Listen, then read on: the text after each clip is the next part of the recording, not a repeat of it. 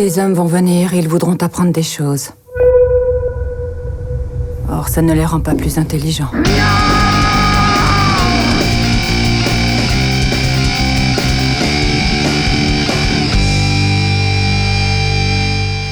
À tous et bienvenue dans ce nouveau numéro de Vérifiction. Je m'appelle Asma Mad, je suis journaliste au Décodeur du Monde et j'ai le plaisir de remplacer Morgane Tual à l'animation de ce podcast. Alors rassurez-vous, pas de panique, à mes côtés on retrouve toujours nos deux journalistes et chroniqueurs choc, Corentin Lamy de la rubrique Pixel du Monde. Salut Corentin. Salut Asma. Et Geoffrey Ricom de Courrier International. Salut Geoffrey. Hello, hello.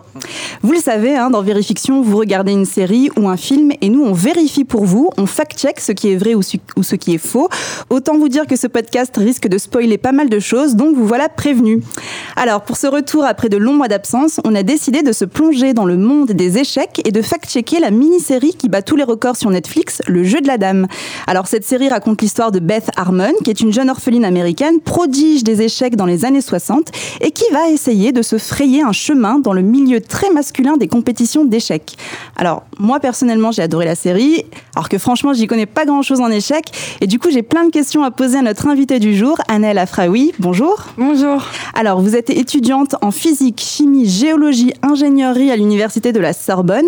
Et à 21 ans, vous avez déjà un très beau palmarès dans les, dans les échecs. En 2019, vous êtes devenue championne de France d'échecs universitaires. En 2018, vous étiez championne de France adulte par équipe. L'année précédente, en 2017, vous étiez vice-championne de France, de France des moins de 18 ans et j'en passe. Bref, c'est hyper impressionnant quand même pour, euh, pour votre jeune âge. Et c'est justement là-dessus que j'ai envie de vous poser euh, une première question. Dans la série, l'héroïne apprend à jouer aux échecs à l'âge de 9 ans. Vous, vous avez commencé à l'âge de 5 ans. Euh, est-ce que pour être bon aux échecs, il faut commencer à jouer le plus tôt possible? Oui, il faut commencer tôt. D'ailleurs, elle a commencé à l'âge de 9 ans et en général, on dit que 9 ans, c'est même un peu tard. D'ailleurs, par expérience, j'ai commencé à 5 ans et demi, en même temps que ma grande sœur qui avait 9 ans, et on a dit qu'elle, elle était un peu vieille, si on peut dire, et moi j'avais le bon âge. Donc après, ça dépend, mais c'est vrai, je pense, même c'est comme tous les sports en fait. Plus on commence jeune, mieux c'est. Et comme en plus c'est un sport vraiment de réflexion d'intelligence, je pense que plus on est jeune, plus c'est facile de modeler le cerveau et de réfléchir. Mais après, c'est pas parce qu'on commence tôt que forcément. Bah, bah, c'est une excellente transition parce que du coup, une fois encore dans la série, on découvre que l'héroïne Beth Harmon, elle est euh, très douée en mathématiques. Vous, vous, vous êtes étudiante en sciences. Est-ce que pour être bon aux échecs, il faut être bon en sciences? Est-ce qu'il faut être bon en mathématiques? Est-ce que c'est euh, c'est obligatoire? Alors, je sais pas dans quel sens ça fonctionne en fait. Soit c'est les joueurs d'échecs qui. Le fait d'être bon en mathématiques fait qu'on est bon aux échecs, ou il y a aussi souvent, en fait, que les gens qui font des mathématiques sont plus intéressés par les échecs, en fait. Que c'est pas. Que, en fait, on sait pas dans quel sens ça fonctionne. Parfois, c'est. C'est plus. Les joueurs d'échecs ont, ont tendance à être des scientifiques. Bah, il faut quand même de la logique, j'imagine, pour. Oui, c'est vrai qu'il faut de la logique. Après, il y a des joueurs très bons qui, qui ont fait des études de, de lettres, qui ne sont pas forcément scientifiques. Mais c'est vrai que c'est vrai que c'est très logique, ça fonctionne. Euh, je voulais savoir, mais du coup, en fait, euh, est-ce que justement, il n'y a pas à voir quand, pour être bon aux échecs avec sa capacité à apprendre par cœur? Moi, j'ai l'impression qu'ils retiennent un nombre de choses absolument incalculables. Ça peut aider. Après, il y a des profils très différents. Pour prendre l'exemple de ce que je connais dans ma famille, ma sœur est très bonne pour apprendre par cœur. D'ailleurs, elle a fait médecine.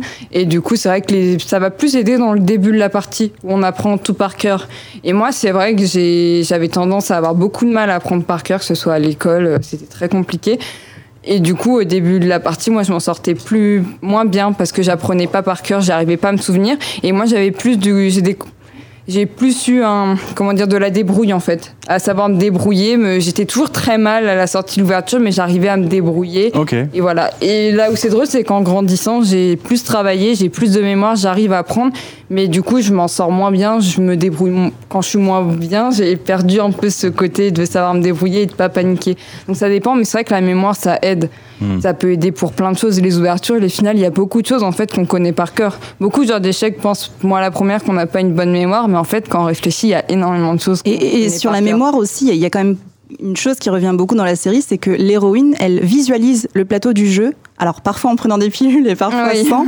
Mais est-ce que voilà, est-ce que c'est quelque chose qui est euh, indispensable pour vous aussi de visualiser à un moment de la journée sans que voilà vous soyez devant un, véritable plateau d'échecs? Est-ce que c'est important de ouais, de visualiser ça parfois pour euh, anticiper certains coups, par exemple. Ça peut aider. Après, oui, les joueurs d'échecs, plus on est fort, plus on est. Moi, c'est vrai que niveau euh, vision spatiale, je m'en sors pas si bien que ça. J'arrive, on va dire, je joue dans ma tête, mais je vais pas forcément voir l'échiquier. Mais ça dépend, mais quand même, on va voir beaucoup de joueurs. Ça impressionne les gens qui connaissent pas. C'est que vous arrivez dans un tournoi d'échecs.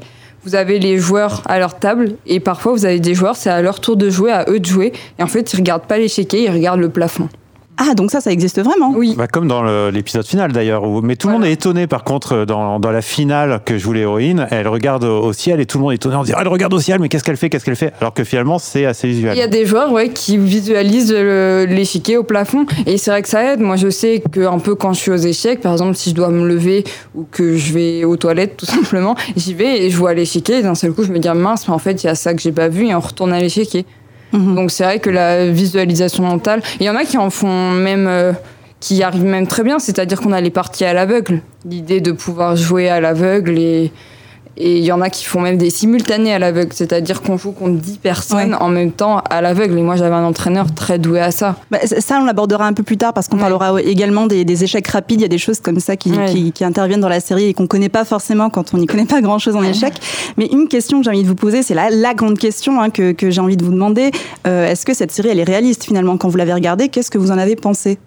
Oui, elle est réaliste. Oui, je trouve ça réaliste. Après, ça dépend. euh, après, les joueurs d'échecs, ils ont tendance. euh, on a tellement en fait peur d'être déçus dans une série qui sont extrêmement critiques. En fait, vraiment, ils vont dire. C'est-à-dire, j'ai entendu des joueurs dire que pour eux, la manière dont ils bougeaient les pièces, c'était pas du tout. euh, réaliste, mais d'un autre côté, apparemment, le meilleur joueur français aurait dit que pour lui, c'était assez réaliste, la manière dont il bouge les pièces. Et c'est très réaliste, je pense. Ah, Là, je parle vraiment purement échec. Parle, je parle plus de la manière dont il joue, l'échiquier, comment se passe un tournoi. Après, on va dire, on en parlera plus tard, mais tout ce qui est le contexte, euh, le fait que ce soit une femme dans le monde des échecs, euh, que ce soit fa- facile pour elle, c'est moins réaliste, mais c'est très réaliste. Bah, là encore, vous, vous, vous m'apportez une excellente transition pour la prochaine question.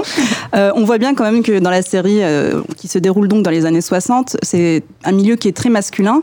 Est-ce que dans le milieu des échecs en France ou dans les compétitions internationales dans lesquelles vous, vous avez participé, est-ce que c'est le cas? Est-ce qu'encore les femmes, elles sont euh, reléguées au second plan quelque part Alors, je voudrais pas me tromper, mais je crois que dans France ou dans le monde, il y a entre 10 et 20% de femmes. Et encore, peut-être que j'exagère le chiffre. Parmi tous les, les joueurs et les joueuses Oui. d'échecs? Ah oui, c'est pas très beaucoup. peu, oui, c'est pas beaucoup. Et c'est vrai qu'effectivement, actuellement, les femmes ont un, faut le dire, ont un niveau, si on fait la, comme tout, la moyenne du niveau des hommes et des femmes, ont un niveau inférieur. Après, il y a plein de facteurs. C'est pour ça qu'elles sont reléguées au second plan, mais il y a plein de facteurs, en fait. Bah, déjà, le fait qu'on est moins, pour moi, c'est, il y en a beau disent, mais non, c'est une excuse, mais c'est mathématique. Quand vous avez 20% de femmes et 80% d'hommes, bah, il y a plus de chances d'avoir des forces chez les hommes. Et puis après, il y a d'autres facteurs. Niveau dans la société, la manière dont on éduque, on mettra plus facilement un garçon aux échecs. Mais c'est vrai que oui, ça peut être compliqué. En plus, moi, j'ai cumulé, c'est-à-dire que j'ai commencé à 5 ans, donc j'étais en même temps une enfant, en même temps une fille, donc c'est très compliqué. Parfois, on nous prend pas au sérieux, parfois, on est vexé quand on perd contre nous. Vous l'avez expérimenté ça, le, euh, le- le non-respect de la part de certains joueurs masculins ou, ou peut-être vous vous êtes pris peut-être des remarques sexistes également Comment Il y a beaucoup de choses. Ça a commencé très jeune. Après, il y avait le fait que j'étais jeune, c'est-à-dire des garçons beaucoup plus vieux qui rigolaient avec leurs copains avant la partie, euh, s'inquiètent dans deux minutes, euh, c'est fini. Et puis qu'en fait, euh, je l'ai battu en. Ça, c'est ma mère qui m'a raconté, ça l'a marqué, je l'ai battu en 10 minutes en fait. Ah, donc il se trompait, c'était en 10 minutes, c'était pas en 2 minutes. Et je, et me souviens très bien de la personne en train de regarder autour, de ranger très vite l'échiquier et de partir. J'ai ça dans ma tête. Ah oui, il a été vexé. Oui, et puis pareil, quelqu'un que j'avais dominé toute la partie, j'étais très gagnante, j'ai craqué à la fin. Et le compte rendu qu'il a mis sur son site, sur sa page Facebook, c'est qu'il avait dominé la partie tout le long, qu'il était gagnant et qu'il avait logiquement gagné la partie. Mm. Donc oui, après les remarques sexistes, euh, après ça dépend qui on côtoie. Moi j'ai mes amis aux échecs, euh, parfois entre nous on en rigole, mais non. Et après, ça va plutôt être parfois le regard qu'on porte sur nous qui peut être euh, assez gênant. C'est pour ça que ma mère m'a suivi dans les tournois d'échecs euh, à 10 jusqu'à mes 18 ans. Mhm. Et c'était aussi moi, parce que bizarrement, quand il y a la maman autour, il n'y a pas de personnes de 35-40 ans qui viennent vous parler, vous approcher de vous quand vous avez 14 ans. Bizarrement, ils viennent pas. quand il y a la Mais dans, les championnats du monde, comme vous en avez fait, justement, est-ce que ce sexisme est omniprésent ou plus on va dans un milieu professionnel, moins ça, moins il y a de sexisme? Alors moi, j'ai été toujours entourée euh, d'une manière très bienveillante. Je sais qu'il peut y avoir parfois des problèmes. C'est-à-dire que les femmes, parfois, oui, sont, sont pas forcément vues forcément comme des joueuses d'échecs. Si, on peut le voir parfois, même pas forcément nous, mais quand on voit entre hommes, quand ils parlent des femmes, euh, c'est pas souvent de manière très sympa et tout. Mais après, euh, bah, moi, les tournois que j'ai fait, c'est aussi des tournois jeunes. Donc, on est vraiment entre délégations, entre nous. Et en général, ça se passe plutôt bien. Et s'il y a quelqu'un qui dérape, euh, il y a tout de suite des réactions. Mais je sais que c'est très compliqué. Le haut niveau, c'est c'est très lourd. Dans les meilleurs, encore maintenant, il y en a beaucoup qui considèrent les femmes pas forcément encore aux échecs de la bonne manière. La série, elle est presque un peu angélique par, angéliste par rapport à ça, parce que finalement, à part au début où elle se prend des remarques euh, où euh, personne ne la prend au sérieux, assez vite, euh, Oui. assez vite, finalement, on n'en parle plus trop. Alors, on voit parfois des Russes qui serrent un peu le poing ou qui ou qui se lèvent et qui sont salués à la fin de la partie, mais globalement, c'est presque un peu presque euh, presque angéliste. Oui, on voit même, euh, on voit même les hommes qui s'allient euh, tous ensemble pour l'aider à, à gagner euh, le titre Oui. euh, final.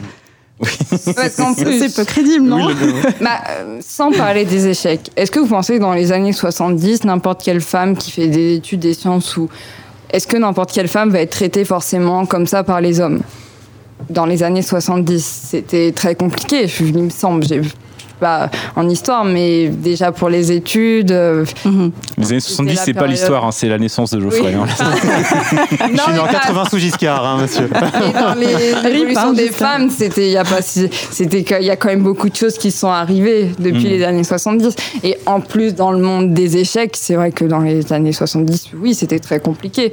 C'était notamment on en parlera plus tard, à l'époque de Bobby Fischer et tout, ils étaient pas très que les femmes, mais en même temps, il y en avait pas des femmes. Donc au final, ils avaient raison entre guillemets à l'époque parce que les femmes effectivement étaient pas très fortes, mais aussi c'est que je pense c'était limite encore euh, est-ce qu'on allait mettre une femme aux échecs? Déjà maintenant c'est compliqué, donc à l'époque, mais c'est vrai que dans la série, quand on regarde, en gros ce qu'elle vit au début, ou si on voit, hum, je crois que c'est le gardien de l'orphelinat qui lui dit non, t'es une fille, ça joue pas aux échecs, il faut imaginer que ça, elle l'aurait vécu pendant beaucoup plus que deux jours en Mhm. fait.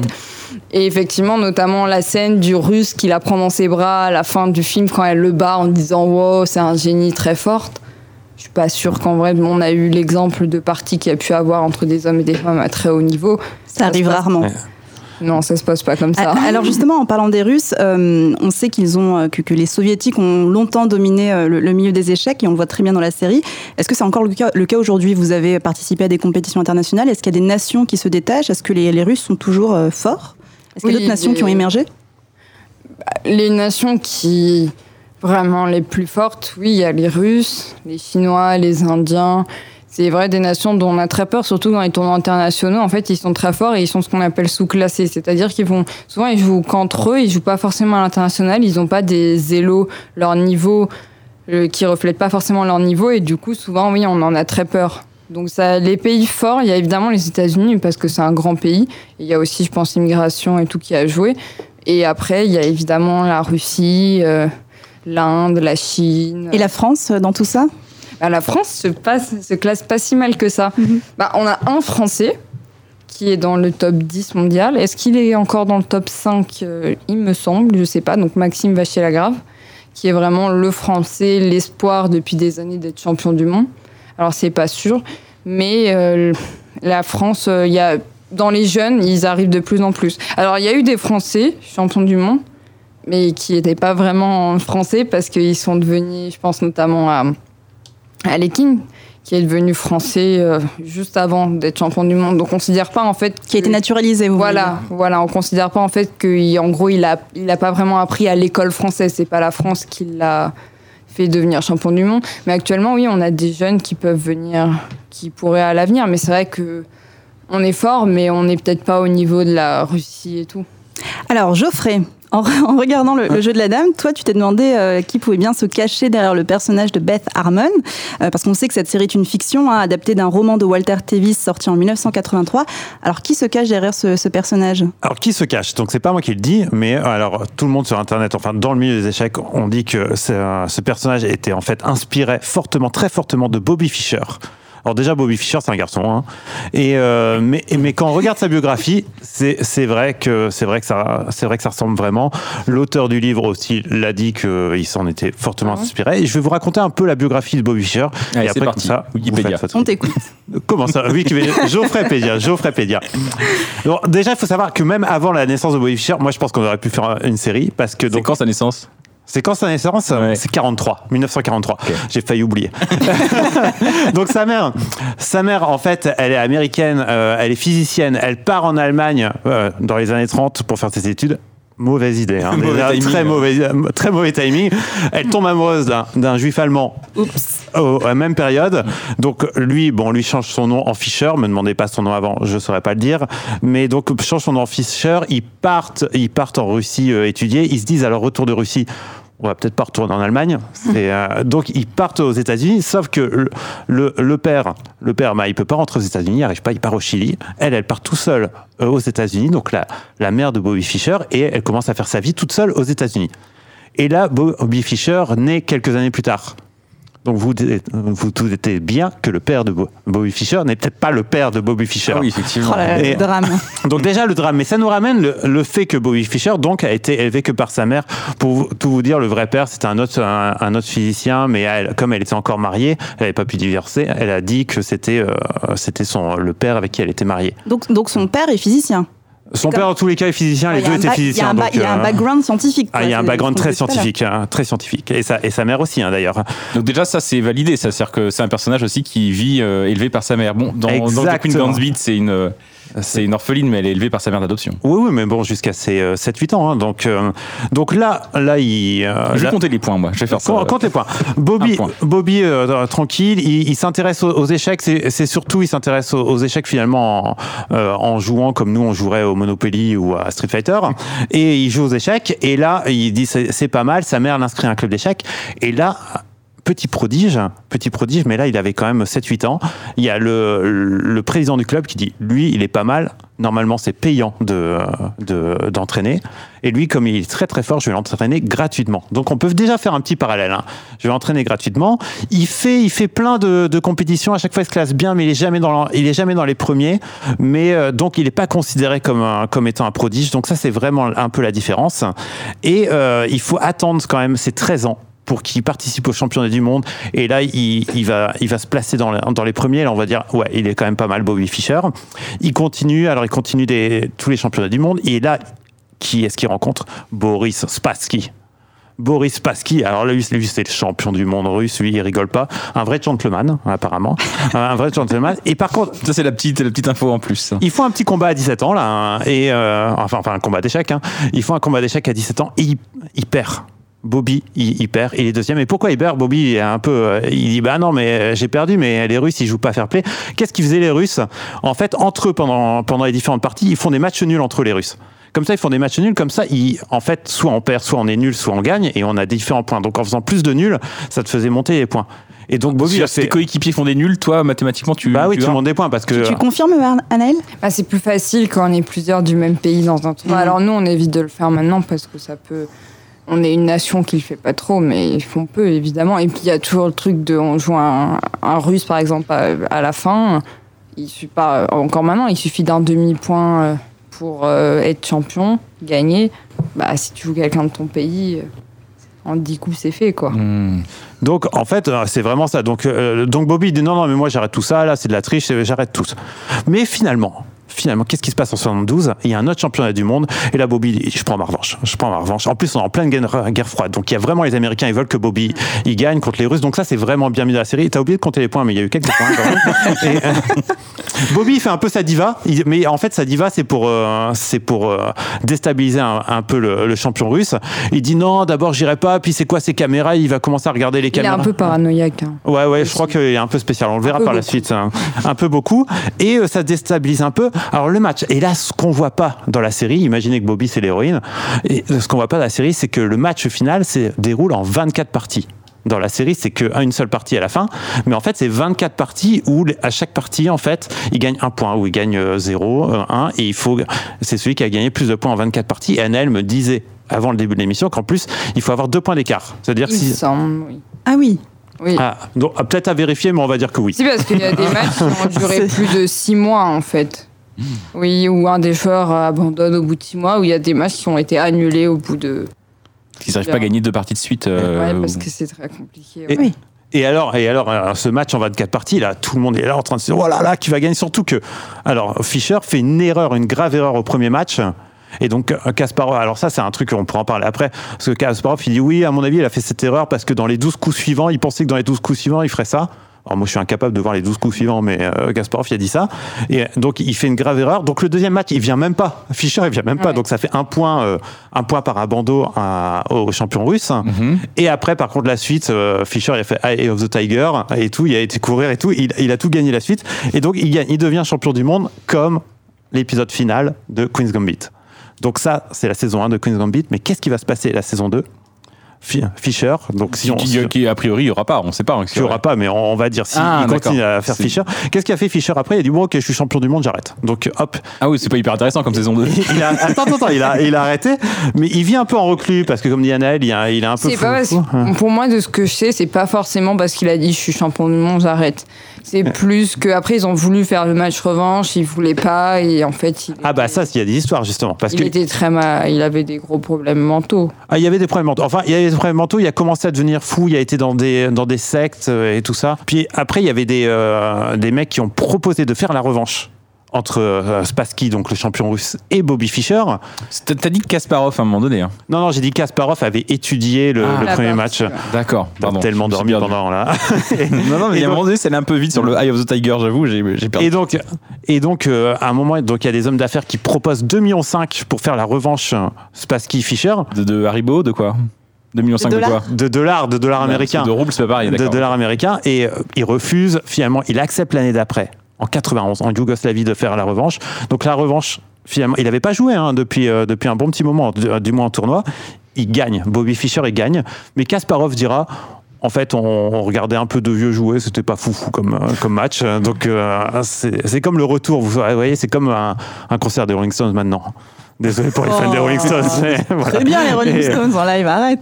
et, et après la fin de la vie, là, c'est- c'était foirage total. Donc si c'est la saison 2, parce que après le 11 septembre, il a dit euh, bien fait pour eux. Donc ça non plus, c'est un sacré affreux. Et le pire du pire, on lui a demandé. Alors c'est- ce qui est fou, c'est donc il a inspiré l'héroïne, mais on lui a demandé qu'est-ce qu'il pensait des femmes aux échecs, et il a dit elles sont bonnes qu'à la cuisine. Donc ce qui est- Moi, ça m'a fait beaucoup Sympa. rire quand t'as dit Ah, que ça avait pu, qui, que, euh, comment dire, l'écrivain il avait pu s'inspirer de Bobby Fischer pour euh, pour l'héroïne. Ça m'a fait beaucoup rire qu'il le fasse, mais en femme, parce que si Bobby Fischer savait ça, euh, Ah bah, Bobby Fischer, Ah, il bah, se oui. retourne dans sa tombe parce que maintenant il est mort, hein, Bobby Fischer. Donc c'était vraiment un affreux Jojo finalement.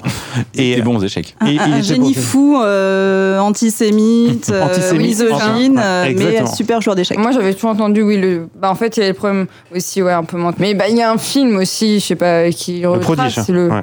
l'histoire de Bobby Fischer. Et on le voit là-dedans qu'il écoute des cassettes. Et... Ouais, avec. Tobey Maguire, c'est ça? Un film qui était sorti il y a quelques années déjà. Oui, c'est ça. De toute façon, fait, les forts joueurs d'échecs, il y en a certains, ou pour pas dire beaucoup, qui sont. Ouais. Ça peut être compliqué après, quoi. Alors, juste une petite précision, on évoque depuis tout à l'heure The Queen's Gambit. On a, on a oublié de dire que c'était Mm. le titre de la série en anglais. Ouais, Voilà, en fait. français, c'est le jeu de la dame. Donc voilà, Ouais. si vous entendez ce. Voilà, c'est ma faute, j'aurais dû le dire depuis mieux le en début. anglais, Le Queen's Gambit, euh, le jeu de la dame. Oui, Voilà. d'ailleurs. Mais, euh, Annelle, pourquoi c'est mieux en anglais? Parce que Queen's Gambit, c'est une ouverture d'échecs, donc c'est ce qu'on voit au début. Et en fait, c'est traduit par le Gambit de dame en français, qui est aussi une ouverture. Et en fait, je pense soit ils se sont trompés, mais ça me semble invraisemblable. C'est plutôt, je pense que ça aurait parlé à personne. Hmm.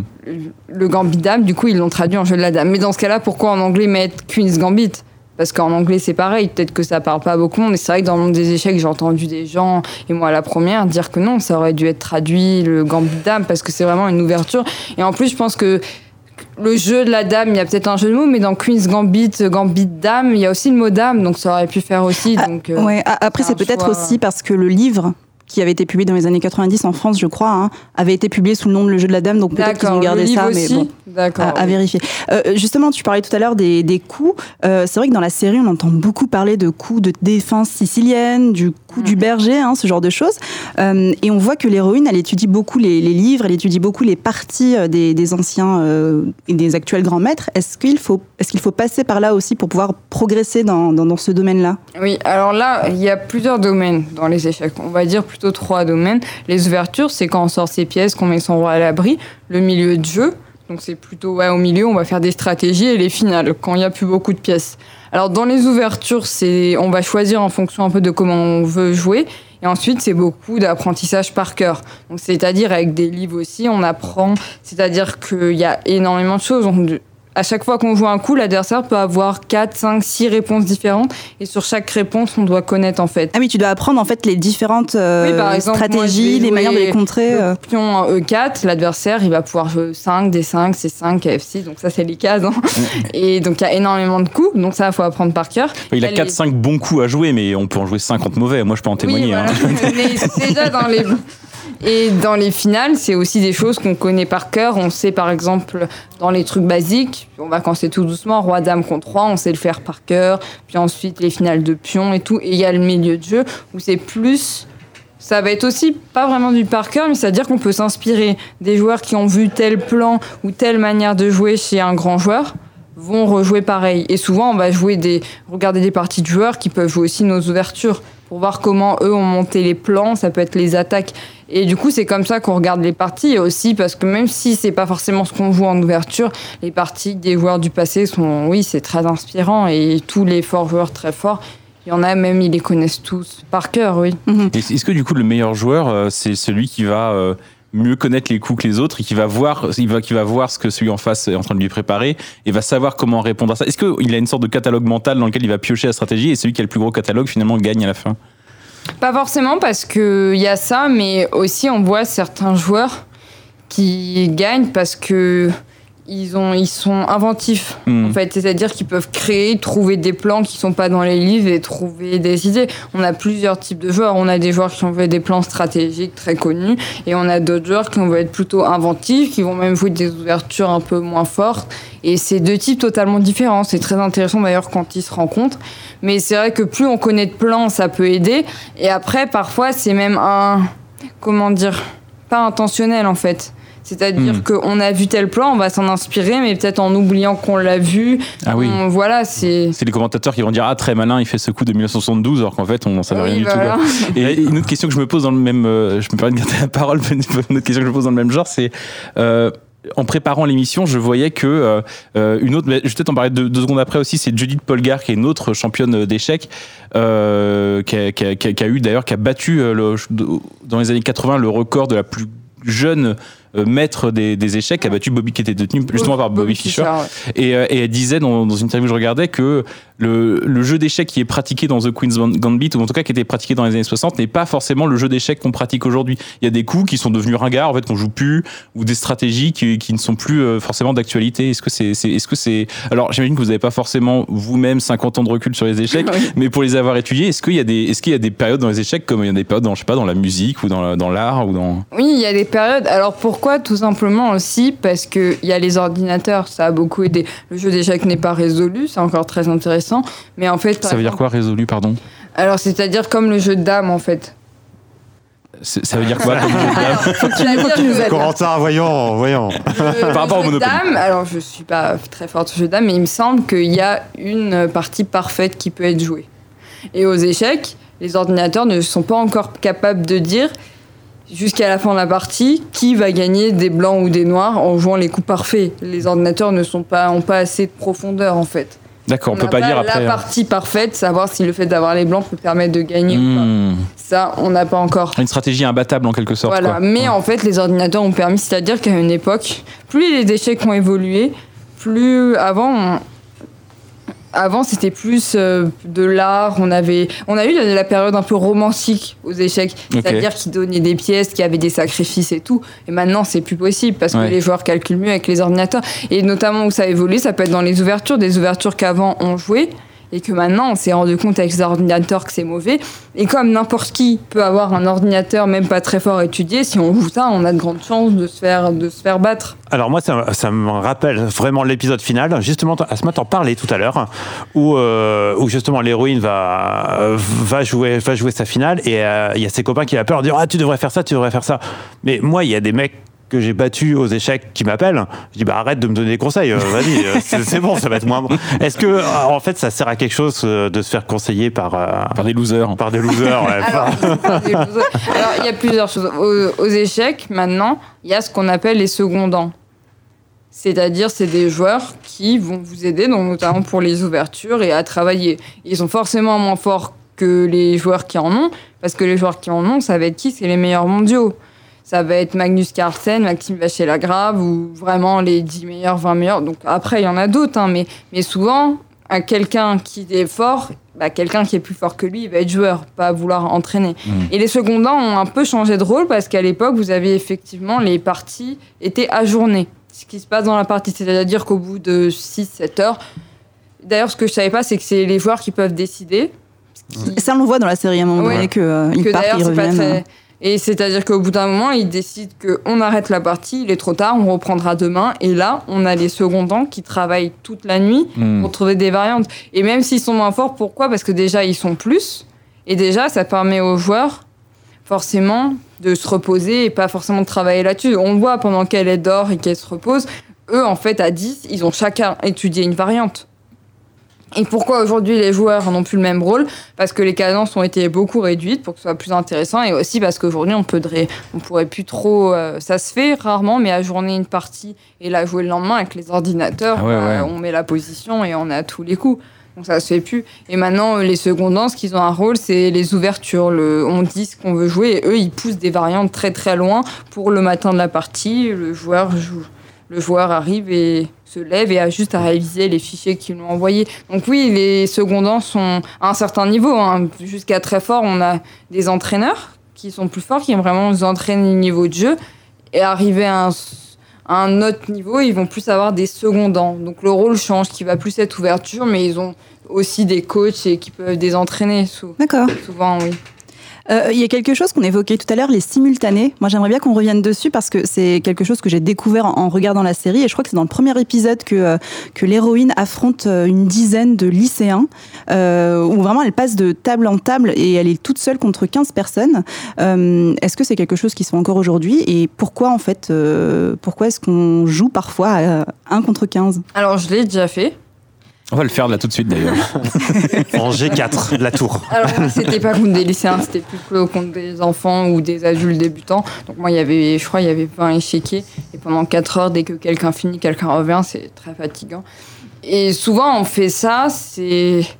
bah, je pense que ça permet aussi aux joueurs de jouer contre quelqu'un de plus fort. On va dire quelqu'un de plus fort, il va forcément nous battre. Donc, déjà, ça peut donner la chance. On va dire ils perdent un peu leur niveau quand on joue contre 20 personnes, on a plus de chances de le battre. Et puis aussi, je pense, c'est souvent dans les trucs de représentation. Si par exemple, moi j'ai déjà eu euh, des joueurs comme Maxime Vacher-Lagrave ou qui sont venus dans les clubs ou des joueurs internationaux qui viennent et ils font les simultanés parce que comme ça leur permet, j'en ai déjà assisté, de jouer contre 20 personnes en même temps. Et du coup, au lieu de jouer contre une, ils ont la possibilité. Mhm. C'est souvent des, des coups de pub aussi. Ah oui, Voilà, oui. ça, ça- ça ne sert pas qu'à stimuler euh, oui, leur mémoire ou de- d'expérimenter C'est- des On n'utilise tactiques. pas forcément ça comme entraînement. hein. C'est plus, euh, c'est plus comme représentation euh, pour vraiment, oui, qu'un joueur fort qui va aller dans un club ou quelque part faire une simultanée, ça se fait beaucoup. D'accord. Et c'est pas vraiment comme, comme entraînement. L'entraînement, ça va plus être comme on peut en parler, les parties à l'aveugle et tout. Mais les simultanés, ça dépend si on joue contre des. Parce que ça, ça dépend. Il y en a, après, à haut niveau, ils vont jouer contre des joueurs très forts. Mhm. Donc c'est vrai que c'est compliqué. Autre chose aussi que, que j'ai découvert dans, dans la série, c'est les échecs rapides, les speed chess. Donc c'est vraiment bah, de jouer le plus rapidement possible. C'est quoi ce concept? Et pourquoi en fait euh, on Alors, joue aux échecs a- rapides? Il y a quatre cadences aux échecs. Alors, il y, non, je fais pas hum, genre je sais, c'est hum, genre ah oui, ok, intéressant. il y en a trois qu'on va jouer en vrai. Donc, on a les parties lentes. Ça peut être du 1h30 plus 30 secondes. C'est-à-dire qu'à chaque fois qu'on joue notre coup et qu'on appuie sur la pendule, on aura 30 secondes. Hmm. Ça peut aller à 1h plus 30 secondes. Après, on a les parties rapides. Donc, c'est 10 minutes pour toute la partie. Parce qu'en fait, au on bout a une 10 minutes, il faut qu'il y ait un vainqueur. En fait, c'est pas ça. C'est chaque joueur, en fait, on a tous une pendule avec deux côtés. Et en fait, quand c'est à nous de jouer, l'adversaire va appuyer sur la pendule et notre temps va se découler. Et on peut jouer. Tandis que le sien se met en pause. Voilà, et quand on appuie, c'est le note qui va se mettre en pause et le tien qui va s'écouler. Donc quand on n'a pas de rajout, la partie peut durer 10 minutes, 20 minutes 20 max, minutes max, si ouais. on a 10 Ouais. minutes par joueur. Mais s'il y a du rajout, c'est-à-dire qu'à chaque fois que vous allez appuyer, et ben vous allez avoir 3 millisecondes ou 5 secondes dans la partie peut durer indéfiniment. Évidemment, c'est assez nouveau, c'est avec les pendules électroniques dans le film, dans la série, ça n'existait pas. Et après, vous avez encore les parties Bliss, donc je pense que c'est ça qui parle le speed chess. Et là, vous allez avoir 3 minutes ou 5 minutes pour euh, toute la partie.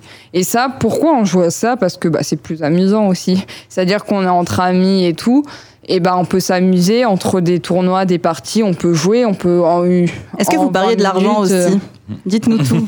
Alors ça, non. Jamais. Non, on parie pas de l'argent. Je- il y en- Si, il y en a Des qui le bières font, ou autre mais- chose. Oui, ça peut être ça, oui, mais. Je sais que pour ceux qui veulent gênant, euh. je sais que pour ceux qui veulent parier de l'argent, il faut aller notamment au jardin, du Luxembourg. Je crois qu'ils le faisaient. Je crois que maintenant ça se fait plus trop, mais mais effectivement, on parie pas forcément. de- Il y en a qui le font, je pense évidemment. On le voit Et- dans la série d'ailleurs, euh, passer par le jardin du Luxembourg. Quoi qu'on voit peut-être les jardins du Luxembourg, je sais plus. Non, non, on voit là en Russie à la fin. euh, ouais. aussi, ouais, mais ouais. ça représente. Il y a ça un peu. euh, aux États-Unis, ça va être dans Central Park. Moi, Ouais, d'ailleurs, ouais. j'y suis allée et le seul but de, à visiter à New York, moi, c'était d'aller à Central Park jouer aux échecs. C'est vrai Et alors, c'était euh, Ouais, au niveau de. Il pleuvait. ouais. Ouais, c'est à l'intérieur maintenant. Et du coup, effectivement, et après, vous avez maintenant même le bullet. C'est-à-dire que vous avez une minute pour toute la partie. Et ça, c'est plus sur Internet. Donc euh, maintenant, ça revient, ils jouent sur Internet et tout. Et ça. En fait, l'avantage, c'est qu'en 10 minutes, vous pouvez faire 5 parties. Et le blitz, c'est parce qu'entre amis, on va pas faire une partie d'une heure trente. En fait, les parties lentes, ça va être plus réservé euh, aux parties sérieuses. C'est les parties qui comptent pour les lots, Hmm. pour progresser. Que là, c'est plutôt pour s'amuser. euh. Mhm. On a le temps de réfléchir à une partie d'une minute ou euh, enfin c'est vraiment juste euh, Oui, un peu. Alors, c'est la première intuition et la bonne. C'est quand même des réflexes. Et c'est beaucoup de réflexes. On peut faire des gaffes phénoménales, mais il y en a, ils réfléchissent quand même. Mais après, ça dépend. Je sais que maintenant sur Internet, euh, dans au haut niveau, ils font des tournois où il y avait plusieurs cadences. En fait, une heure et demie d'une deux heures d'une cadence, une heure de note et 30 minutes de bullet. Et là, c'était une minute plus une seconde. Ça a Mhm. fait rire mon entourage parce que moi, je dis, il y en a beaucoup qui disent qu'en fait, c'est pas du bullet parce qu'avec une seconde, bah en fait, ça semble pas beaucoup, mais au bout de 20 coups, vous avez 20 secondes en plus. Mhm. Donc vous avez gagné un tiers de votre temps en plus. Alors moi j'ai fait un blitz euh, il y a quoi? Il y a 3 4 semaines on prépare l'émission je me suis dit ah je vais faire un je vais faire un blitz je crois que c'est Corentin qui m'a amené dans, dans cette affaire et euh, j'ai fait un tournoi européen à Chartres enfin à Chartres en ligne en ligne mais Il n'y a plus de tournoi en vrai. À Chartres from Paris. et j'ai parié 8 euros j'ai parié 8 euros que je serais champion du tournoi Non, c'était les inscriptions. C'était oui, c'était Ah, le prix d'inscription, mais je pouvais gagner, je sais plus combien, des, des milliers. Et bon, j'ai pas gagné des milliers. Et en fait, j'ai terminé, j'ai pas terminé dernier, j'ai terminé avant dernier. Mais ce que je peux vous dire, alors mon expérience c'était en blitz, je me rappelais plus des règles d'échecs, j'ai, j'ai tout appris vite fait. Et euh, j'ai joué. Alors il faut vous dire que c'était 5 minutes, 5 minutes. Les 5 minutes, ça passe super vite. Parce que moi, genre, j'étais à. Il me restait 10 secondes. L'adversaire, il restait 4 minutes 30. et je perdais. Et en plus. Et à tel point. Alors, j'étais vraiment nul, mais c'est là où je vois vraiment la, rapidité du blitz. Parce qu'on peut se dire 5 minutes, c'est long. Mais en fait, c'est c'est super court. Et à la fin, j'étais tellement nul que le dernier adversaire a pas voulu jouer contre moi. Il a dit ah c'est lui, il a pas bougé ses pions, il, il m'a laissé gagner. Et c'est pour ça que j'ai, c'est pour ça que j'ai pas terminé dernier. Non, tu vois, ça, oui, mais j'ai vu cette partie. Je, je- tu lui donnes un sens. Mais c'est vrai qu'il a pas joué. Il a pas joué. Soit il est parti pisser, soit il m'a laissé gagner. mais- réputation t'avait dépassé jusqu'à Chartres. Et en tout cas, bon voilà. Donc c'était, euh, c'était juste pour dire que c'était très très rapide. Ouais, moi, je me suis inscrit sur, euh, sur chess.com et je crois que je suis pas le seul. hein. Je crois que les, explo- ça- les inscriptions ont complètement explosé. Comme son nom l'indique, chess.com, c'est un site qui permet de s'inscrire pour de jouer aux échecs. On peut jouer gratuitement. Et euh, il y a aussi, après, évidemment, des, des- des modes. On dirait que je fais de la publicité. Ce podcast n'est pas sponsorisé. Cela dit, si vous êtes Merci bossé de à le préciser, chess.com, si vous bossez à chess.com, appelez-nous. Mais. euh, je me suis retrouvé à faire des parties que je perdais vraiment systématiquement, à faire des coups absolument à, à, à fouet. Je me rends compte. Pourtant, j'ai fait un tout petit peu d'échecs quand j'étais au collège, donc j'ai commencé à 15 ans, à l'âge où on prend sa retraite normalement hein, des échecs. mais euh, mais je, je me rends compte à quel point la, la difficulté dans ce jeu, c'est pas seulement. c'est En fait, moi, de prendre des pièces ou d'éviter de, de prendre des pièces, je vois à peu près comment on fait. Mais par contre, c'est finir la partie, ça, c'est impossible. Mm. Dire, il faut prévoir 10 coups en avance pour que le roi ne puisse pas, euh, ne puisse pas, ne puisse plus être mis en échec et ne puisse plus s'en s'en sortir, être mis mat. Finalement. Ça, je me rends compte à quel point, au bout de 10 parties où j'en ai pas gagné une seule, à part sur le temps, je, je triche un peu sur le temps, euh, à quel point c'est vraiment strictement impossible. Mais je pense qu'il doit y avoir des stratégies, peut-être des guides, peut-être Ouais, même des cours en fait. de l'apprentissage, oui. Alors moi, je donne des cours, j'essaie d'apprendre, mais c'est très compliqué parce qu'ils ont commencé à 5 ans et demi. Bah, j'ai aucun souvenir de comment. Pour moi, c'est Ah, ouais. inné. J'ai toujours su mater, toujours su jouer aux échecs. Et j'ai pas vraiment de souvenir. C'est vrai que je peux avoir tendance, pas avec mes élèves, mais plus avec mes proches. Parce que je les connais, je pense, j'en attends plus d'eux à dire mais c'est simple, je comprends pas, donne pas de pièces, c'est facile. Parce que Joue pour bien. moi, ça, oui, Oui, c'est inné, quoi. Ouais, j'ai toujours joué aux échecs, oui. Et puis à expliquer à un enfant de 5 ans, en plus, moi, je, c'est même, ça me paraît absurde en fait. Enfin, ça, ça me paraît, je comprendrais même pas comment expliquer à un enfant de 5 ans de pas prendre un gâteau dans un placard. Donc je vois pas comment lui expliquer de prendre une reine dans un, sur un, sur un, sur un, un échiquier. Alors, Corentin, euh, alors on l'évoquait tout à l'heure, hein, on parlait de Judith Polgar, et toi, Corentin, tu vas nous parler un peu d'elle. hein. C'est une joueuse d'échecs qui est quand même méconnue du grand public et qui pourtant a été quand même une des plus grandes championnes de, de la discipline. Oui, alors je parlerai pas de manière aussi docte que que que que que, que, Maître que Geoffrey. que maître que le maître international Geoffrey. Mais effectivement, moi, quand je me suis penché sur euh, sur la série, que j'ai commencé à vouloir regarder si la série était réaliste, très vite, en fait, on tombe sur la biographie de quelqu'un qui s'appelle euh, Judith Polgar, qui, euh, je pensais naïvement, car je n'avais tellement mal fait mon travail que je ne savais même pas que c'était l'adaptation à ce moment-là d'un livre. Je me suis dit, c'est sûr, c'est elle, c'est Judith Polgar, qui a servi de modèle au personnage de euh, au personnage de, de Queen's Gambit, du jeu de la dame. Elle est, elle est jeune, elle est rousse, elle était championne, elle est hongroise. Bon, euh, euh, Amérique, euh, c'est quasiment la même chose. Euh, elle a commencé à jouer, je crois, elle a, elle a, a, a 5 ans. Et euh, elle est devenue championne du monde mixte des moins de 12 ans en 88. Après, euh, grand maître, euh, grande maîtresse, comment, je sais pas comment féminin, Grand grand maître. maître, des On échecs. féminise pas. On féminise pas parce qu'il y a plusieurs titres. Il y a le en fait, il y a des titres grand maître féminin qui va être un peu plus facile à atteindre, donc pour les réserver aux femmes. Il y a les, titres mixtes, le titre de grand maître. Et du coup, c'est un titre mixte, hommes et femmes, et du coup, on féminise pas. Si on dit grand maître féminin, on va tout de suite penser à un autre titre que le titre qu'elle a vraiment eu, en fait. C'est comme en rap.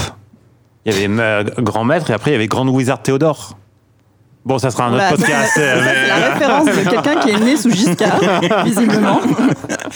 Euh, et, euh, et donc à 15 ans, elle devient donc grand maître. Elle devient la plus jeune grand maître euh, des échecs euh, battant donc Bobby Fischer. Et elle garde ce, ce elle, elle a gardé finalement assez peu de temps euh, ce, ce, ce record. Elle a gardé, je crois, 3 ou 4 ans avant d'être battue par quelqu'un de Mais elle l'a encore battu plus de jeune. loin. Bobby Fischer. Mais, Je crois euh, lui, c'était dans les âges de 25 ans. Ah oui. Ouais, ouais, bah, euh, non, Bobby Fischer, ouais, il, a, il a pris son temps. Il n'était pas prodige, ouais. Il Non, mais en fait, pourquoi? Parce que plus le temps passe, plus c'est facile. À l'époque, il fallait faire des normes, jouer des joueurs qui étaient déjà titrés, internationaux. Et en fait, à l'époque, on était euh, grand maître euh, beaucoup plus tard, en fait. Qu'est-ce que Parce c'est en fait un grand maître des échecs? C'est quelqu'un qui, qui, qui est capable de finir une partie, contrairement à moi, ou c'est plus compliqué que ça C'est plus compliqué, en fait. C'est Vous avez plusieurs titres. Vous avez le premier titre, c'est maître fit. C'est un elo à atteindre. L'elo, c'est un niveau qu'on nous donne qui peut augmenter ou perdre selon Quand on gagne des parties, et on gagne de Hello. Quand on perd des parties, on en perd. c'est- Voilà, c'est ça. Selon, après, c'est très mathématique, selon si on joue un plus fort ou un moins fort. Et après, vous avez le titre de maître et de grand maître. Et en fait, ça va être des normes. Une norme, qu'est-ce que c'est? C'est vous faites un tournoi, vous devez jouer un certain nombre d'étrangers, vous devez jouer un certain nombre de titrés, et vous devez avoir à la fin ce qu'on appelle une, certain- une certaine performance. C'est-à-dire que, par exemple, pour maître, il me semble que c'est. pour grand maître, il me semble qu'il faut avoir une performance à 2600. Et Ah oui. c'est-à-dire qu'à la fin du tournoi, selon les joueurs que vous avez battus, si, si vous avez battu des forts joueurs, vous allez avoir votre performance qu'il faut augmenter. Et ça, il faut le faire trois fois, dans Mais trois tournois différents. une fois qu'on est pour grand maître et pour grand maître. Une fois qu'on est grand maître, du coup, on peut accéder à la cour des grands, on peut aller faire les plus grands tournois internationaux. C'est ça, c'est un, prérequis? Non, déjà avant, le fait d'être grand. Bah après, maintenant, il y en a beaucoup, donc pas forcément. Et effectivement, si dans son pays, on peut être plus facilement invité, international aussi. Et pourquoi déjà mettre? Parce que, en fait, dans, ils organisent maintenant des tournois à normes. C'est-à-dire que quand vous êtes grand maître, vous pouvez être invité dans un tournoi pour permettre aux jeunes de faire des normes. Donc vous êtes un peu là-bas pour être battu et donner vos points, mais du coup vous êtes payé, vous pouvez gagner le tournoi et tout.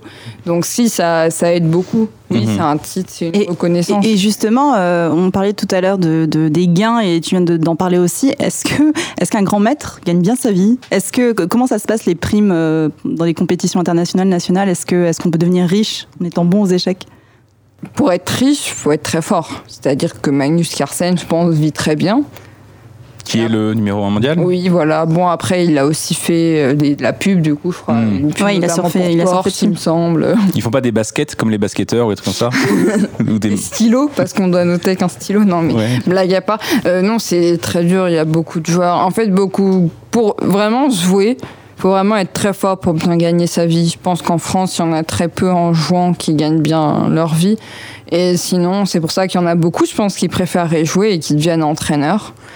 Bah, Parce que en fait, c'est plus facile de gagner sa vie et que déjà dans tous les sports c'est compliqué, mais aux échecs c'est encore plus compliqué en fait. Alors que dans la série, effectivement, on voit bien que dès qu'elle arrive à un certain niveau, euh, Ah, elle est pleine Elle, hein. elle a une belle maison. Oui, elle ouais. s'étonne que son que son copain, qui est encore plus fort qu'elle à ce moment-là dans la série, euh, vit dans un dans un taudis, etc., etc. Et elle- alors juste, moi j'avais trois remarques. J'avais trois remarques. Et, et Attends, je vais pas en savoir peut-être plus sur Judith. Ah oui, mais sur c'était Judith sur. Judith justement.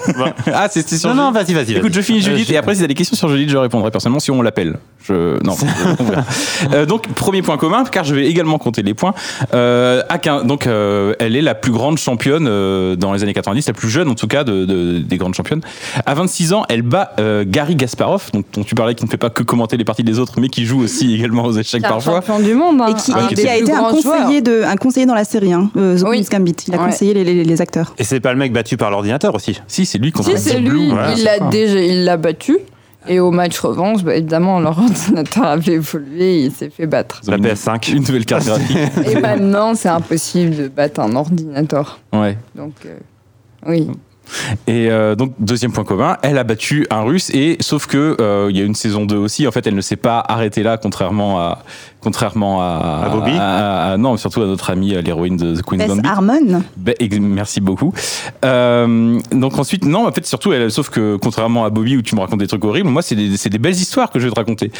Ça va aller vite, encore une fois. En fait, elle a continué euh, à progresser. À 29 ans, elle est arrivée huitième meilleure joueuse mondiale et elle avait la particularité, euh, Judith Polgar, euh, toujours d'ailleurs, car euh, elle est toujours parmi nous, euh, de, euh, de, de concourir dans les, euh, même si elle a pris sa retraite hein, à 38 ans finalement, euh, elle a, euh, à l'âge canonique de 38 ans, euh, elle a la particularité de, de- de concourir dans les tournois masculins et non pas dans les ou dans les tournois les Dans les tournois, tournois mixtes, mixtes. mixtes, oui. ou appara- qui sont quand même apparemment dominés par les hommes en général. C'est dominé par les hommes, mais c'est pas masculin, sinon ils ne pourraient pas y participer. ça se tient. Vous pas- avez toujours deux catégories au sein d'échecs, la catégorie féminine et la catégorie mixte. Hmm. Je le sais, que moi-même, en jeune, euh, j'ai participé au tournoi mixte qui pouvait être plus intéressant qu'au tournoi féminin. Donc. Et, et ça, c'est vraiment une particularité parce que donc elles étaient trois sœurs, les sœurs, euh, les sœurs Polgar, Ouais. qui ont été, euh, on l'expliquait un peu avant l'émission, on en- enfin on en discutait un peu avant l'émission, qui ont été, qui ont été entraînées comme de, comme des presque comme des bêtes de foire, un peu par leur père, qui était, qui voulait essayer de, de, de, de- qui avait des sortes de méthodes d'éducation assez de démontrer que l'intelligence n'était pas innée. Hmm. Et il a à la fois eu tort et à la fois eu raison. Raison parce qu'il a fait trois maîtres internationaux, trois forgeuses, et tort parce que apparemment elles ont été éduquées et entraînées de la même façon. Il y en a une qui est beaucoup plus forte que les autres. Hmm. Donc, à partir d'un certain niveau, c'est quand même inné. Hmm. Donc euh, effectivement, il y avait donc Ju- Judith qui était euh, qui faisait les tournois mixtes et qui a fini huitième euh, huitième mondial, alors que ses sœurs ne, ne, ne faisaient que les tournois euh, les tournois féminins. Il y, a, il y a une vraie différence entre les tournois féminins, et les tournois mixtes. Est-ce que c'est et puis une autre question aussi, est-ce que c'est est-ce que c'est vous savez si c'est récent ce genre de tournoi? Parce que dans la série il y avait que des tournois mixtes en fait à l'époque euh, dans la série qui est écrite par la série. À l'époque qui est décrite par la série. Bah, je pense que ça a été fait petit à petit parce que quand.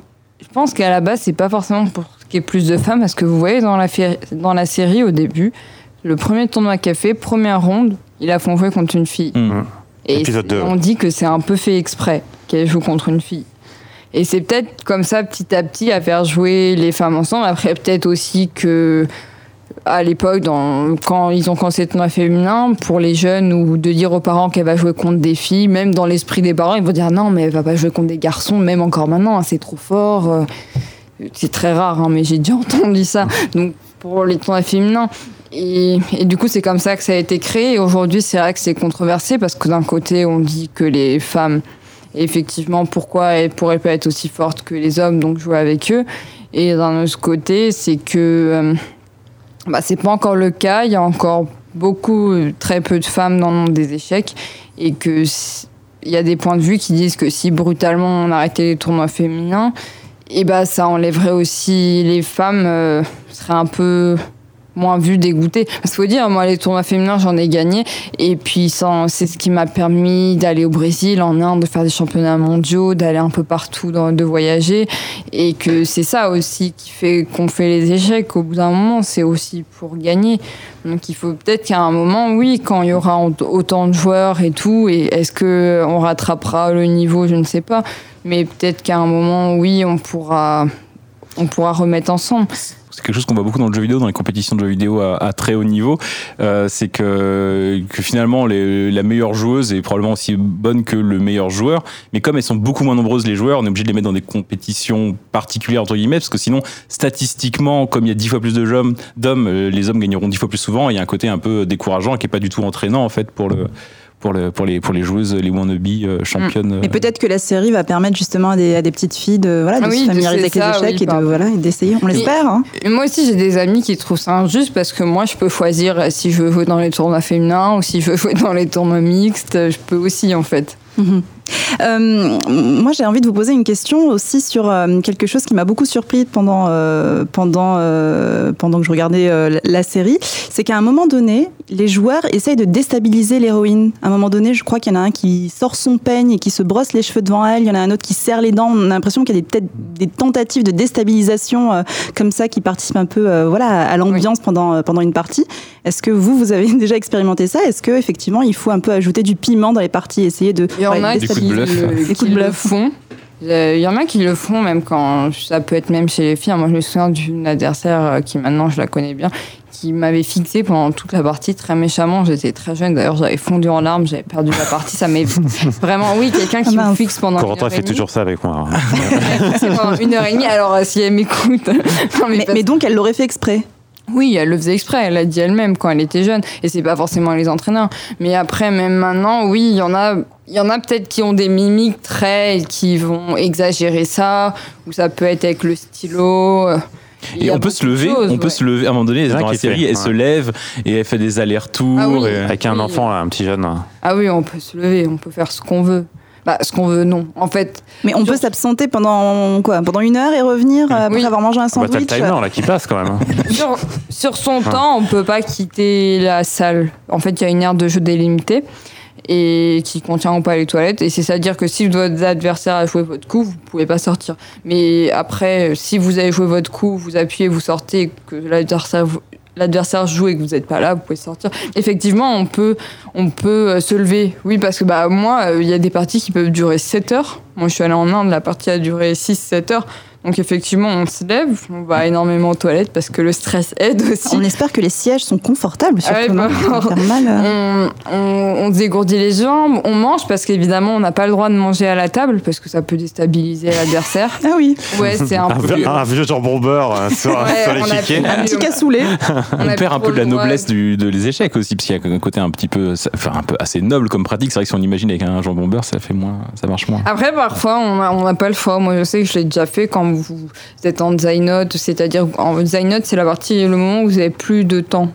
On peut être, vous êtes vraiment, vous avez 30 Par exemple, on a 30 secondes par coup, vous avez 31 secondes et vous jouez sur le rajout de temps. Bah là, vous avez besoin d'énergie, vous pouvez pas hmm. forcément vous lever. Mais oui, on a le droit de se lever et bon, ça dépend des joueurs, il y en a beaucoup. Moi, je sais que je me lève. Après, ce qu'il faut, c'est pas forcément se déconcentrer. Selon les tournois, on a même le droit de parler. La plupart des tournois en France, on a le droit de parler avec qui on veut entre nous tant qu'on parle pas des parties. Par contre, les tournois à l'étranger, c'est très strict et on a le droit de dire un mot à personne. Juste, euh, je voudrais terminer comme sur ma sur ma sur ma sur ma sur ma Judith ah oui. euh, Polgar que vous avez La un chronique interminable. Finalement, elle est très longue cette chronique. Fait, 506 sur mon écran. Mais et euh, donc pour terminer sur ces sur ces rapports, effectivement, il y a même un rapport physique en fait parce que c'est donc c'est une, une personne avec une, une chevelure rousse euh, flamboyante qu'apparemment on l'a décrit comme je serais incapable d'en juger, mais apparemment elle joue des ouvertures hyper agressives et on l'a décrite comme euh, dans la série. Apparemment, c'est également le cas. Elle, elle a des, on le dit plusieurs fois. Elle a des des ouvertures très agressives et ensuite elle se, elle se dégonfle un peu. C'est probablement pas un terme technique, mais voilà, c'est celui que je vais employer. Euh, et d'autres d'autres points communs encore, c'est euh, c'est euh, c'est aussi, bah, oui, ce dont on l'a déjà dit, ce à quoi elle a été confrontée. Elle disait souvent jeune. en fait, elle, décrit moins des problèmes de sexisme que des problèmes de, snobisme par rapport aux jeunes, où à 10 ou 11 ans, les, des joueurs adultes étaient vexés, se levaient, ne lui serraient pas la main, partaient. Elle, décrit un, un joueur à un moment donné qui commençait à se fracasser la tête sur son échiquier à se à donner des coups de tête sur la table tellement il était vexé d'avoir perdu. Donc je sais pas comment va cet homme, on le salue. Mais il y a vraiment une vraie différence. En revanche, elle dit quelque chose qui est absolument euh, irréaliste dans la série, c'est que euh, c'est un personnage un peu rock'n'roll dans la série, dans Netflix, et dans les, les pires côtés du rock'n'roll, les pires travers. C'est-à-dire qu'elle est, elle est complètement alcoolique, et depuis sa plus tendre enfance, elle prend des, une drogue, je sais pas exactement laquelle, elle prend des, des C'est calmants, des- des je crois, quelque chose ouais comme ça, ouais. et elle en prend des doses de cheval et euh, donc Judith Polgar dans une, interview récente a dit vraiment le s'il y a une chose qui est absolument fantaisiste dans la série c'est que c'est impossible de jouer en n'ayant pas euh, en enfin en tout cas d'être un grand champion une grande championne en n'ayant pas un, train de vie quand même assez sain Alors, il y en a beaucoup qui n'ont pas un train de vie assez sain quand même. Mais c'est vrai que oui, bah, mais d'ailleurs, je pense que c'est assez représentatif parce qu'on voit quand même dans sa série que ça lui a joué des tours. Et là où je voudrais rebondir, c'est qu'il y en a beaucoup qui disent que ça lui permet de voir l'échiquier et tout, que ça l'aide aux échecs. Mais à la base, si elle est devenue alcoolique et que ça, c'est pas parce que c'est une joueuse d'échecs, c'est dû à l'enfance qu'elle a eue, euh, assez horrible. Oui, parce qu'on le rappelle, mais sa mère euh, se suicide. C'est ce qu'on C'est- découvre. Enfin, oui, moi, provoque c'est un accident de voiture les dans gens qui j'ai regardé, euh, moi je l'ai dit tout de suite, ils n'ont pas forcément compris comme ça, c'est pas dit très clairement, mais à la fin, oui, on voit bien qu'en fait sa mère s'est suicidée, elle lui dit, je crois, ferme les yeux. Oui, ou parce qu'elle était dans la voiture également. euh, Voilà, sa mère en fait s'est suicidée, oui, c'est ça. C'est ce qu'elle dit, ce qu'elle dit pas et ce qu'on se rend compte à la fin, et c'est plutôt dû à ça. Et je pense que Ouais, le- les gens ont mal compris le côté où ça l'aide. C'est peut-être aussi parce qu'elle a- qu'elle est pas très stable aussi que ça peut l'aider à se concentrer, ce qui est pas sûr. Mais on voit aussi qu'à la fin, d'ailleurs, euh, elle a arrêté tout ça parce que ça lui a desservi. Elle a perdu une partie parce qu'elle était saoule. Et la scène géniale à la fin où elle lève les yeux et qu'elle arrive à voir l'échiquier sans avoir pris de drogue. Mm. Hum, Elle est sobre à ce moment-là, Mais ouais. est-ce qu'il y a du dopage du coup dans, le, dans les échecs? Le dopage, nous, ça va plus se représenter par du dopage électronique, Hmm. de la triche. C'est-à-dire, ça, il y a, on a eu beaucoup, notamment en France. On a eu des cas, et avec euh, des téléphones des joueurs, mais le dopage, ça peut pas. Je sais qu'il y a des substances qui sont interdites. C'est-à-dire que moi, je- quand vous prenez certains médicaments pour votre santé, il y a certains médicaments qu'il faut déclarer, qu'il faut Ah dire que oui. vous les Mhm. prenez. Mais je rebondis sur ce que vous disiez, euh, le sexisme et tout, oui, notamment elle euh, qui a, qui a battu Kasparov. Kasparov disait que euh, qu'elle était très talentueuse, mais que sa condition allait finir par la rattraper parce qu'après tout, Sa condition de femme. Oui, c'est ça qu'il voulait dire parce qu'après tout, c'était qu'une femme et que le psychique euh, féminin faisait qu'elle pourrait pas aller haut. et- Et, et pourquoi elle n'est pas restée, euh, enfin pourquoi elle n'est pas devenue connue, euh, Judith Polgar? Pourquoi est-ce qu'on connaît euh, Spassky, euh, Fischer, Fischer. euh, Kasparov et, et pas elle? Pourquoi son nom n'est pas resté euh, Alors, dans la légende des- des échecs? Dans la légende des échecs, elle est connue, mais pour, des- pour le grand public, je veux dire. Bah, pour le grand public, il y a beaucoup de gens, vous leur disiez Fa- Spassky Fischer, il y en a quand même énormément qui connaissent pas. Et ceux qui connaissent Kasparov, c'est son côté politique et pas son côté Oui. genre d'échecs souvent. Et le jeu Bon, vidéo. je- Ça, ça dépend, quand on a grandi dans les années 90, on peut se rappeler ça. quoi. Moi, genre, pour moi, c'est surtout un mec qui joue contre un ordinateur, euh, Mm. Kas- Kasparov. Il y avait le a jeu vidéo ça, aussi, hein, il y en a beaucoup qui le connaissent pour son côté politique. Bien sûr. Et par exemple, maintenant, vous, vous allez dans la rue, vous disiez à des gens, c'est qui Magnus Carlsen? Et ils vont vous dire. Bah, Ah, Moi, je ne connaissais sais pas, hein, je sais pas vous. Et ben en fait, c'est le meilleur joueur mondial. Il est champ- triple champion du monde. Il a détrôné Anand et en fait, il est vu comme un génie. Et il y en a qui le mettent au niveau de Kasparov ou euh, Fischer. Donc ça dépend Ah oui. des préférences, mais oui, pour l'instant, c'est l'indétrônable dans ce niveau, dans ce jeu-là. C'est pas du tout une question par rapport à la série, c'est juste parce que je suis un garçon curieux. Euh, s'il est- au niveau de Kasparov, est-ce que ça veut dire que quand on vieillit dans les échecs, on devient moins bon? Parce qu'elle prend sa retraite à 38 ans, par exemple, euh, Judith Polgar? Est-ce que finalement, euh, c'est comme un sportif, au bout d'un moment, on est trop vieux pour jouer? Bah oui, parce que d'ailleurs, c'est assez souvent vu dans les échecs, que ce soit Spassky, Fischer, après vous avez Kas- Karpov, Kasparov. En fait, la plupart, si ce n'est pas tous, ils ont été détrônés par quelqu'un d'une génération d'après eux, en fait. D'ailleurs, le style des joueurs, c'est-à-dire le style de, de vouloir jouer très agressif, beaucoup de calculs des joueurs changent au fur et à mesure, ils s'assagissent, mais aussi parce que je pense que quand on vieillit, on calcule moins bien, on a moins de vivacité d'esprit, on va moins voir des longues variantes et du coup, automatiquement, on va jouer plus calme. et Oui, la mémoire est plus aussi tours. vive que, euh, Oui, qu'à 20 ans. c'est ça. Je pense que quand ouais, le cerveau, au bout d'un moment, il fatigue aussi. Après, la, la retraite aux échecs est beaucoup plus tardive. Mhm. Après, il y en a, je sais, qui arrêtent aussi euh, avant de vraiment de pouvoir décrocher. Mais c'est vrai qu'on voit des joueurs très forts qui, au fur et à mesure, euh, baissent. Parce qu'on peut pas garder le même niveau qu'on avait à 20 ans jusqu'à 70 ans. C'est Mhm. pas possible. Alors moi, euh, je reviens juste sur mes trois questions de- d'il y a 20 minutes. Euh, déjà, c'était la suite de Judith Polgar, mais là, je pense qu'on a tout. Hein. Moi, j'ai tout sur Judith on a tout. Euh, non, je voulais juste dire quand même sur Judith Polgar, ce qui est incroyable quand même, c'est que la, la- le livre dont, dont est tiré la série finalement, donc a pris exemple sur Bobby Fischer en transformant en femme, et finalement ce qui, qui ça rapporte euh, ça, la plus grande ressemblance, et finalement une jeune fille qui avait 7 ou 8 ans à l'époque de la sortie du livre, ans, et qui, et qui ressemble euh, finalement à, à- à l'héroïne de la série et du livre. Ça, c'était ma, ma petite conclusion sur ta chronique. Et euh, Très bien. Et par contre, là où ça ressemble pas trop, c'est que chez Judith Polgar, c'est pas du tout inné. Je pense qu'elle s'entraînait juste énormément d'heures par jour Ouais. avec son père. Ouais. Vraiment, c'était dans le Mhm. but d'en faire une championne. Mais par contre, alors je vais passer ma deuxième question, mais par contre ma troisième question, qui est incroyable et qui m'a tenu en haleine pendant ces sept épisodes, qu'est-ce qu'ils écrivent sur ces feuilles Mais oui. Mais oui, Qu'on écrit, d'ailleurs, ça se fait toujours. Moi, j'ai des, oula, des centaines de feuilles. C'est les coups, en fait. C'est plusieurs choses. C'est qu'en fait, vous allez avoir deux feuilles. Avec du papier, je sais pas, euh, en gros, euh, quand vous écrivez, ça écrit sur la feuille donc Ah, du papier carbone. carbone. Voilà. Je connais le terme. Et en fait, ce qu'on va écrire, c'est les coups. Alors déjà, on écrit notre nom, le nom de l'adversaire, et on va écrire les coups. C'est-à-dire que les chéquets, c'est comme un quadrillage. Chaque ligne va avoir, on appelle ça des colonnes, une lettre, et les rangées, un chiffre. Et en fait, ce que vous allez noter, c'est le coup. C'est-à-dire que si au premier coup, vous jouez le pion en E4, vous notez E E4. Mais pourquoi le noter? C'est quoi? Ouais. à, à quoi ça vous sert en fait Alors, d'avoir ça? déjà, ensuite, on signe la feuille et on met le résultat. Et ensuite, on va donner une feuille à l'arbitre.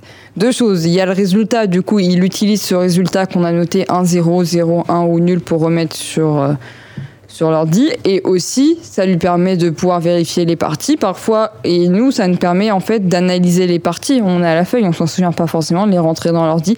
Et aussi, c'est très utile dans les parties s'il y a des litiges Hmm. quelqu'un Ah, joue un coup illégal ou quelqu'un joue un coup pas possible.